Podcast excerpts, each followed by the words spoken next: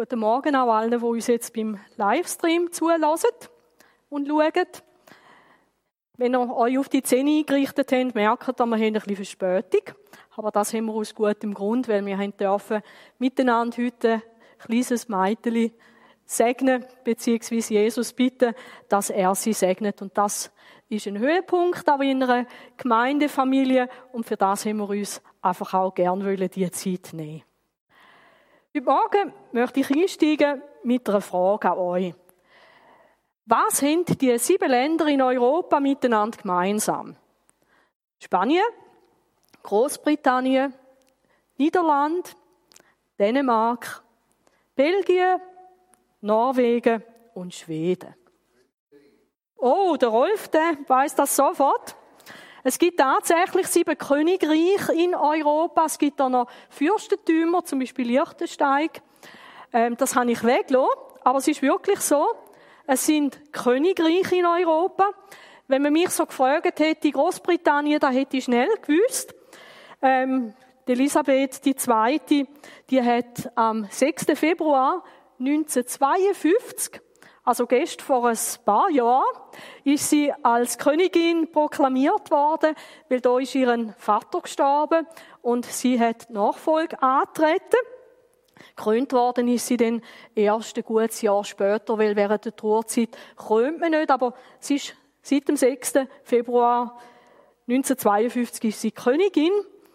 Der neueste oder jüngste König in dem Sinn ist, glaube der von Schweden. Aber ihr merkt, jetzt fange ich schon an, irgendwo mich auf unsichere Gefilde zu begeben. Eben, es ist mir gar nicht so bewusst. Sieben Königreich in Europa.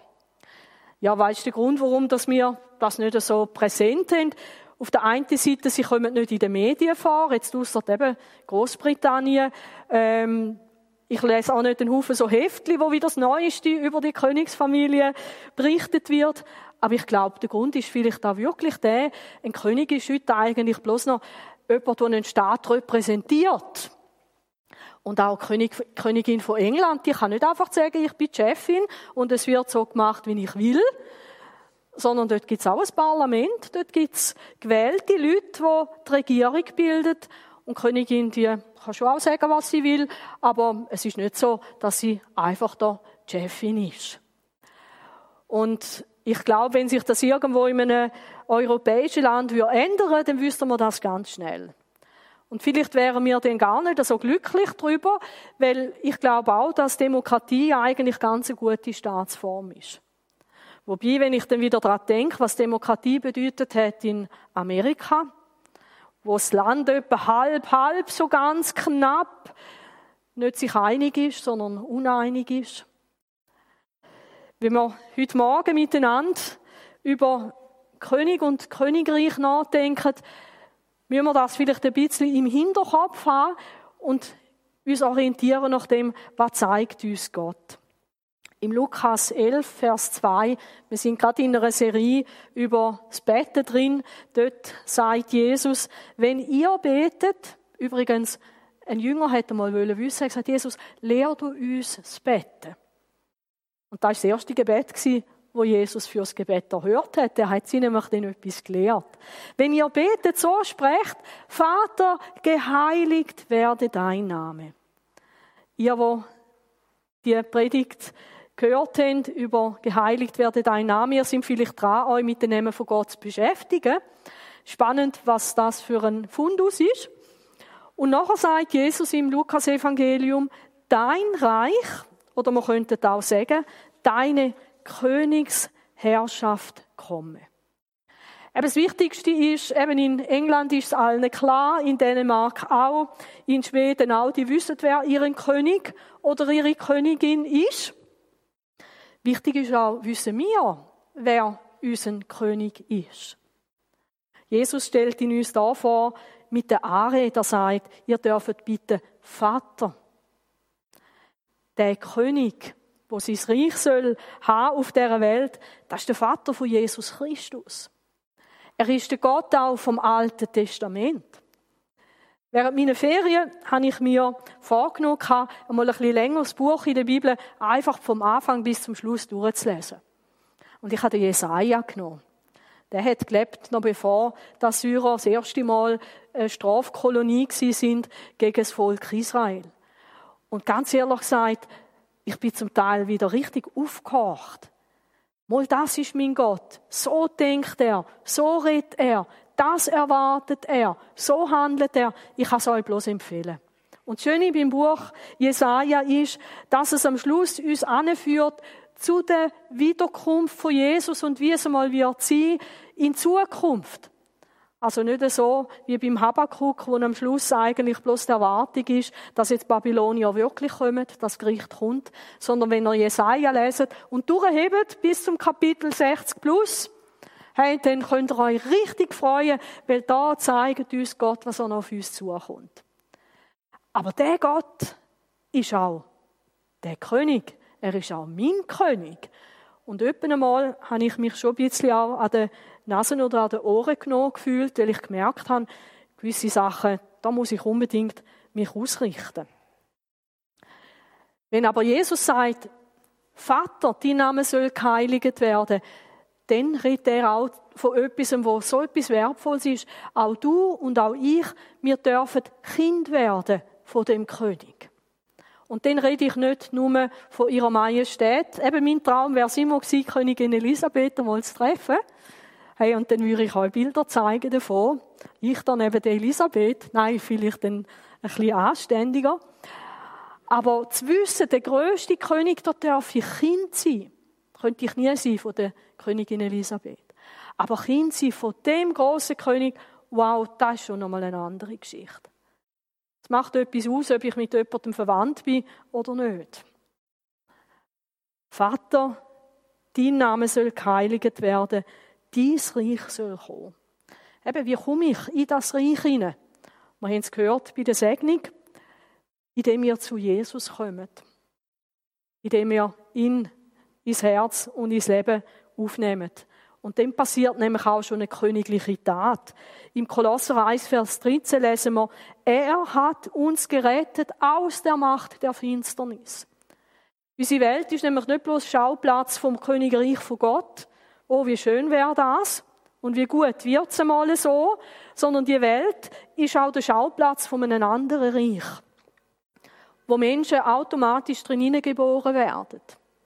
Ein Einfluss, der nicht von Gott kommt, sondern vom Widersacher. Aber mit dem Chor zu Jesus, mit einem neuen Leben, dort dürfen wir erleben, er hat uns gerettet aus der Macht der Finsternis und versetzt in das Reich des Sohnes seiner Liebe. Halleluja. Und wie schön, wenn wir das dürfen erleben. Wir tun ja kleine Kinder nicht taufen, weil Taufe für uns Zeichen ist, dass jemand genau den Herrschaftswechsel erlebt hat. Aber wenn wir den taufen, dann taufen wir in den Tod von Christus, ins Begrabenwerden mit ihm, aber auch ins Auferstehen in ein neues Leben mit Christus. Dort dann eben mit dem neuen König. Und ich habe gemerkt, dass es manchmal dort so ein einen Knackpunkt gibt. Hey, es ist toll, dass ich nicht mehr unter einem Machtbereich vom Bösen muss leben. Es ist wunderbar, dass mich Jesus befreit. Aber jetzt habe ich einen neuen König. Und der hat auch Erwartungen an mich. Kennt ihr die Buchreihe nicht wie bei Räubers? Da hat eine Frau eine Geschichte geschrieben von einem kleinen Bub, vom Tom. Der hat bei den Räuber gewohnt und dann ist er aber vom König adoptiert worden. Und früher hat er gelebt wie ein Räuberbub in der Höhle und mit dreckigen Kleidern und mit dem, was er halt einfach so macht und selber organisiert. Und wenn er, und wo er dann zum König kommt, ist alles anders. Er wird zuerst badet, Hinweis auf Taufe, und dann darf er lernen, ein Teil von dieser neuen Familie zu sein. Und in einer Königsfamilie verhaltet man sich anders. Weil man ist auch jemand anders. Wunderbare Kind für Geschichte und äh, für Kind, eine wunderbare Geschichte, aber auch für Erwachsene. Und dann geht es wirklich darum, jetzt lernen wir, wer ist der König? Was gefällt ihm? Was möchte er für mich sein? Wo wird er mich nachher auch brauchen? Der kleine Tom, der lernt dann auch nachher für den König in Krieg zu ziehen. Eben, wenn ihr noch die Bücher irgendwo habt, leider sind sie vergriffen, ähm, schenken sie irgendjemandem, der Kind hat, sind wunderbare Geschichten. Eben jetzt sollte der König auch Segen haben. Und wie gut im Alten Testament sehen wir auch, dass Gott manchmal auch als Hirt bezeichnet wird, als König. Ein König hat auch eine Hirtenfunktion. Eben, der sitzt nicht einfach bloß auf seinem Thron und befiehlt dort Leute umeinander den ganzen Tag, sondern er sorgt auch für sein Volk. Er führt es, er meint es gut. Er ist ein Führer, ein Versorger, ein König. Und wie schön, wenn ich darf beten, Vater, mein Vater, das bist du für mich. Aber eben nicht bloß, ich bin ein Schaf, das hinten anläuft, sondern er ist auch ein König, der mich führt. Er ist ein Herr, der mich auch möchte zu einem Teil von seiner Mannschaft machen. Ich habe euch hier zwei Übersetzungen von dem Wort Basilea äh, aufgeschrieben auf der Folie. Königreich kann nämlich heißen oder Reich kann heißen das Territorium, das Herrschaftsgebiet, wo von einem König regiert wird. Eben Großbritannien, das ist das Reich von der Elisabeth II. Es bedeutet aber auch Königsherrschaft und das ist etwas anderes.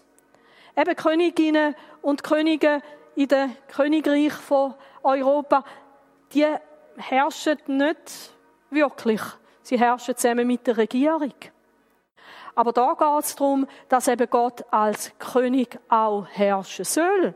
Herrschen heißt, dass seine Autorität greift. Dass das, was er anordnet, auch passiert. Und dass das, was er sagt, das gilt. Und es hat im Guten und im Ungehorsam auch vielleicht unschöne Konsequenzen. Wenn wir über das Reich von Gott nachdenken, dann müssen wir sagen, das Reich von Gott ist etwas, das noch am Kommen ist. Weil es gibt keinen Ort auf dieser Welt, wo man kann sagen, auf diesen Quadratmeter, dort ist jetzt Königreich Gottes. Nicht einmal über Israel. Weil die Leute machen dort auch nicht alle das, was der König will. Aber das wird sich ändern. Im Buch Daniel lesen wir, und in den Tagen dieser Könige, das sind die Tage, wo Gott dem Nebukadnezar die verschiedenen Weltreiche gezeigt hat, bis um mit römisches Reich. Und in den Tagen dieser Könige wird der Gott des Himmels ein Königreich aufrichten, das ewig nicht zerstört werden wird. Der Nebukadnezar hat im Traum gesehen, Stein von irgendwoher und er hat das wunderbare Standbild, wo die verschiedenen Königreiche repräsentiert hat, empfindlich getroffen bei den Füßen.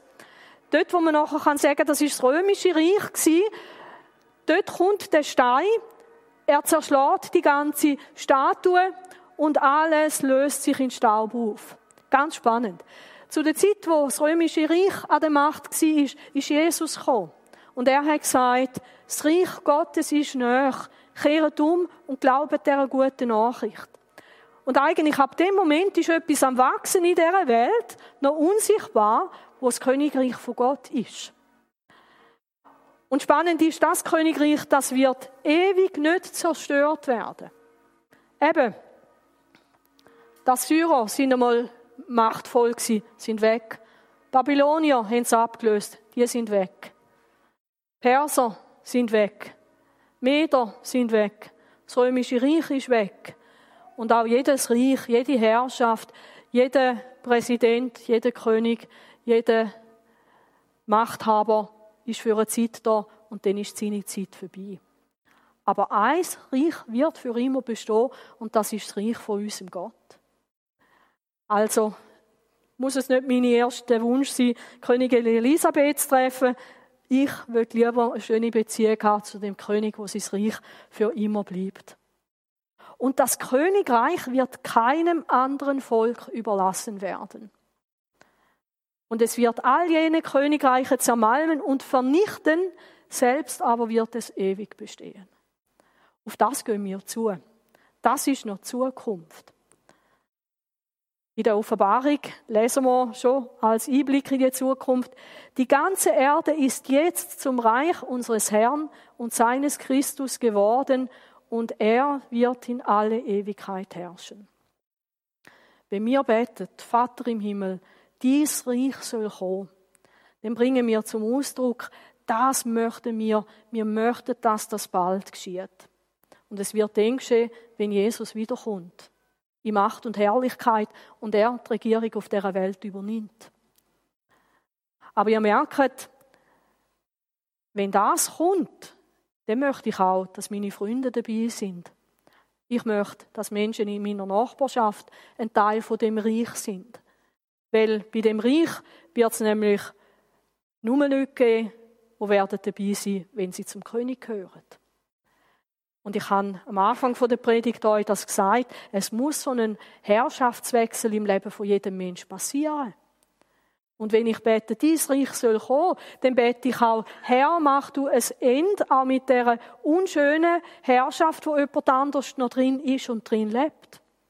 Dann bete ich vielleicht auch für Menschen, die sich taufen lassen haben, die aber wie den Schritt nicht gemacht haben, eben jetzt auch unter dieser Herrschaft auch zu leben. Weil im Königreich von Gott, da kann ich nicht nebenzu noch meine eigenen Geschichten pflegen. Eigentlich geht das nicht. Aber leider gibt es auch Christen, die auch in ihrem Leben, die haben dann wie noch so Konkurrenzgeschichten. Ja, Jesus ist irgendwo schon gut, dass er mich so grob einmal befreit hat, aber dann glaube ich noch an dieses und an jenes und selbst ist mir noch wichtig. Und wenn Jesus etwas sagt, nehme ich es unter Umständen auch auf die leichte Schulter und es ist mir nicht wichtig. Aber wenn ich mich heute eigentlich schon darauf vorbereiten kann, dass ich einmal bei dem König lebe, dann wäre es doch auch gut, wenn ich könnte mein Leben so gestalten, mit der Hilfe vom Heiligen Geist, dass es auch ihm entspricht, dass es würdig ist.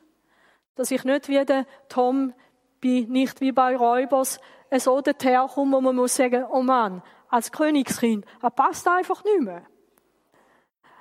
Wir haben ja eine Weile lang auch so eine Zeit gehabt, auch im christlichen Umfeld, wo man gesagt hat, jeder von uns ist ein Königskind. Und ich habe das auf der einen Seite, habe ich das so auf dem Zahn gehabt. Weil mich jetzt dunkel Menge Leute haben gesagt, ich bin ein Königskind. Ich muss bedient werden. Und auch der Himmel, der muss mir dienen. Wie so mit einer Serviceglocke im, im Restaurant oder beim, beim Hotel. Bling, bling, jetzt hätte ich gern Zimmerservice. Bling, bling, jetzt hätte ich gern Badzimmer aufräumen. Bling, bling, jetzt hätte ich gern dieses und jenes.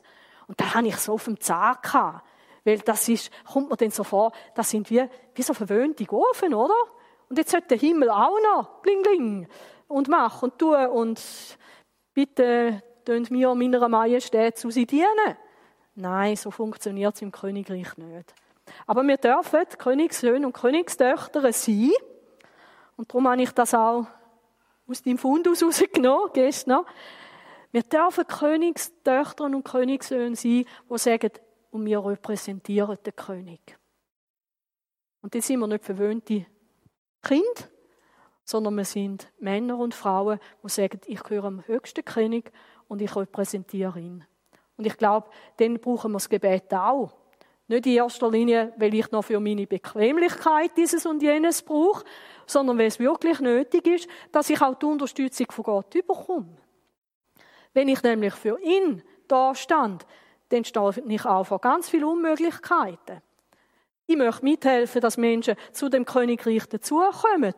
Aber ganz ehrlich gesagt, wenn ich da auf meine Fantasie und auf meine Weisheit und auf meine Redebegabung oder auf meinen Mut oder was auch immer will vertrauen, dass es geschieht, da kann ich euch aus meiner Erfahrung sagen, da scheitere ich auf der ganzen Länge. Ich scheitere vielleicht schon dort, dass ich gar nicht den Mut habe, mit jemandem über Jesus zu reden. Oder ich scheitere dort, wo ich mit jemandem rede und ich wie merke, das kommt gar nicht beim anderen wirklich an. Weil es sind nicht meine Worte, es ist nicht meine Fantasie, es ist auch nicht der Druck, den ich vielleicht könnte ausüben könnte, wo jemandem das Herz öffnet, sondern es ist Gott selber.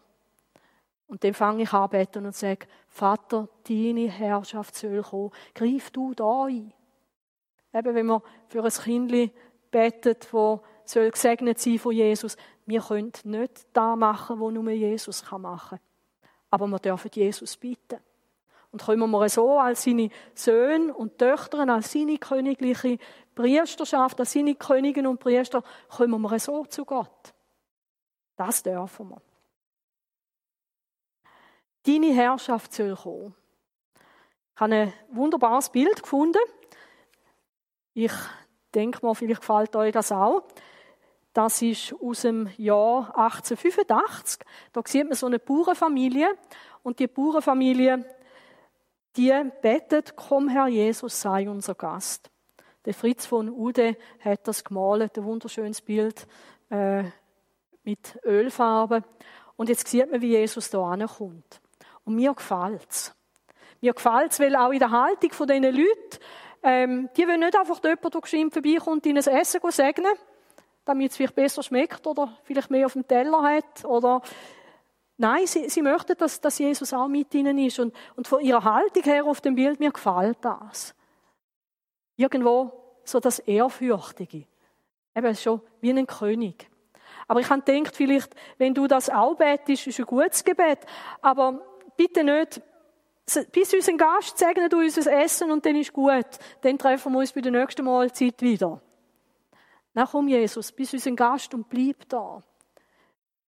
Richte du dein Zuhause bei uns auf. Und dann darf das Tischgebet immer wieder eine Erinnerung sein, mein König ist auch da. Ich weiß von einer, von einer jungen Frau, die mir erzählt hat, wo sie das einmal betet haben, die hat sie wieder den Eindruck gehabt, eigentlich sollte man doch jetzt einen Teller mehr anstellen. Und das Kind dort mal hat wie gespürt, wenn wir sagen, Jesus, bist du unser Gast, bist du bei uns, dann ist er doch wirklich da. Es ist ja schön, wenn wir als Erwachsene das nicht verlieren. Eben, wer kommt da? Es kommt der Herr. Der Herr, der in die Familie hineinkommt, der ein Teil der Familie ist.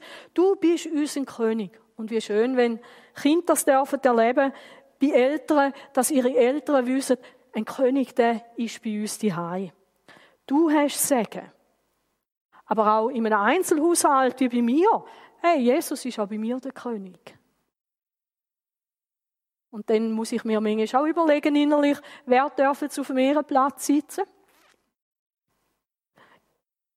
Du bist unser König, auch in unserer Gemeinde. Wir haben uns irgendwann einmal den Namen gegeben, Christliches Zentrum Posthof. Und irgendwie wäre ich dafür, dass man irgendwann den Namen wieder ändert. In Christus Zentrum Posthof. Einfach weil Christus soll das Zentrum sein. Er soll der König sein. Wenn ich bete, Vater im Himmel, deine Herrschaft soll kommen, dann kommt sie mit Christus. Und sie kommt mit dem Vater. Und dann sind wir nicht mehr christlich, sondern Christus Zentrum. Gell? Und das Gute ist, wenn Christus das Zentrum ist, dann kann Christus auch herrschen und regieren. Wir sehen das bei Jesus selber. Mit ihm ist das Reich Gottes gekommen und das Reich Gottes hat dann auch Zeichen gehabt. Da sind Menschen frei geworden, da sind Menschen gesund geworden, da haben Menschen wieder einen neuen Anfang können machen im Leben, da sind starke Sachen passiert. Warum? Weil Christus nicht in seinem eigenen Namen gekommen ist, weil Jesus nicht einfach irgendein frommes Programm durchgezogen hat auf dieser Welt, sondern weil er gekommen ist als Gesandter vom Himmel, weil er den Willen vom Vater tun hat und so auch die ganze Autorität vom Himmel hat dürfen mitnehmen. Wenn wir als Söhne und Töchter vom höchsten Gott uns von ihm schicken und senden lassen, dann tut er uns auch gern Vollmacht delegieren. Aber nicht, wenn wir gehen im eigenen Namen, auch nicht dann, wenn wir im eigenen Auftrag gehen, sondern dann, wenn wir uns vom König senden lassen. Denn wenn Christus die Unterschrift kann geben unter alles, was wir tun. Das ist unser Motto in dem Jahr. Ich komme zum Schluss. Deine Herrschaft soll kommen. Vater, dein Reich soll kommen und deine Herrschaft soll herrschen unter uns. Ihr, die Schach spielt, ihr wisst das, im Endspiel erst meistens kann der König seine große Wirkung entfalten. Ganz im Gegensatz zu allen anderen Phasen vom Spiel kommt der König am Schluss nicht selten eine aktive und spielentscheidende Rolle über. Wenn er sagt, ich verstehe gar nichts von Schach, ist auch nicht so wichtig. Aber wenn wir beten, zusammen mit Jesus, und das ist sein Herzensanliegen, war auch sein Leben. Wenn wir mit Christus beten, Vater, dein Reich soll kommen und deine Herrschaft soll unter uns herrschen, dann rufen wir den Mächtigsten zu uns an unsere Seite an. Und zusammen mit Christus werden wir erleben, dass Gott mit seiner Herrschaft zum Ziel kommt. Es gelten die Regeln vom König. Wir dienen ihm. Wir sind und bleiben aber auf seiner Seite. Bei einem Schachspiel ist es so, dass die weißen und die schwarzen Figuren die nicht Plätze tauschen. Die Weißen bleiben immer mit dem weißen König zusammen. Und das ist auch gut so. Und so wissen wir auch, auf welcher Seite wir sind.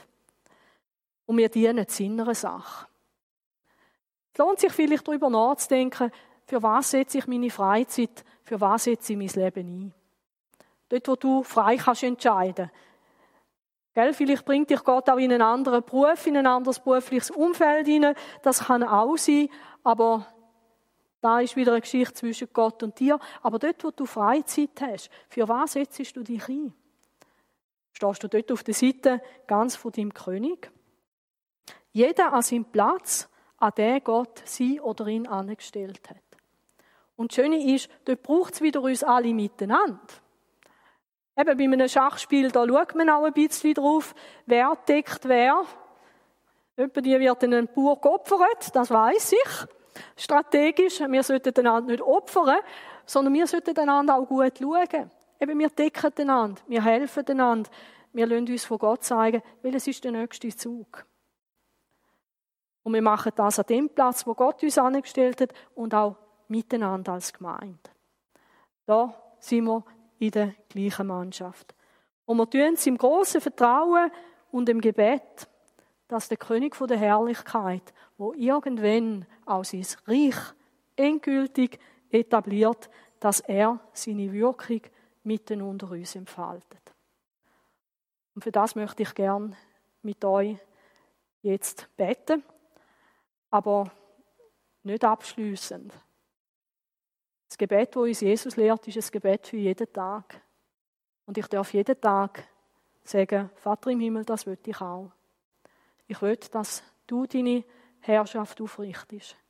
Ich möchte, dass dein Reich kommt. Ich möchte, Vater im Himmel, dass Menschen dürfen befreit werden aus dem Machtbereich der Finsternis. Und Menschen, die schon befreit sind, die noch an irgendetwas leiden oder hängen oder gefangen sind, dass du sie frei machst. Wir möchten erleben, Vater im Himmel, wie auch böse Mächte, die Menschen krank machen, müssen zerbrochen sein im Leben von diesen Menschen. Wir möchten erleben, wie Menschen wieder gesund werden. Wir möchten auch erleben, wie Menschen, die psychisch ihre Schwierigkeiten haben, dass sie dürfen frei und fröhlich werden in dir. Und Vater, wir möchten dich bitten, dass du deine ganze Liebe auch als königlicher Vater auch in unsere Herzen hineinleist.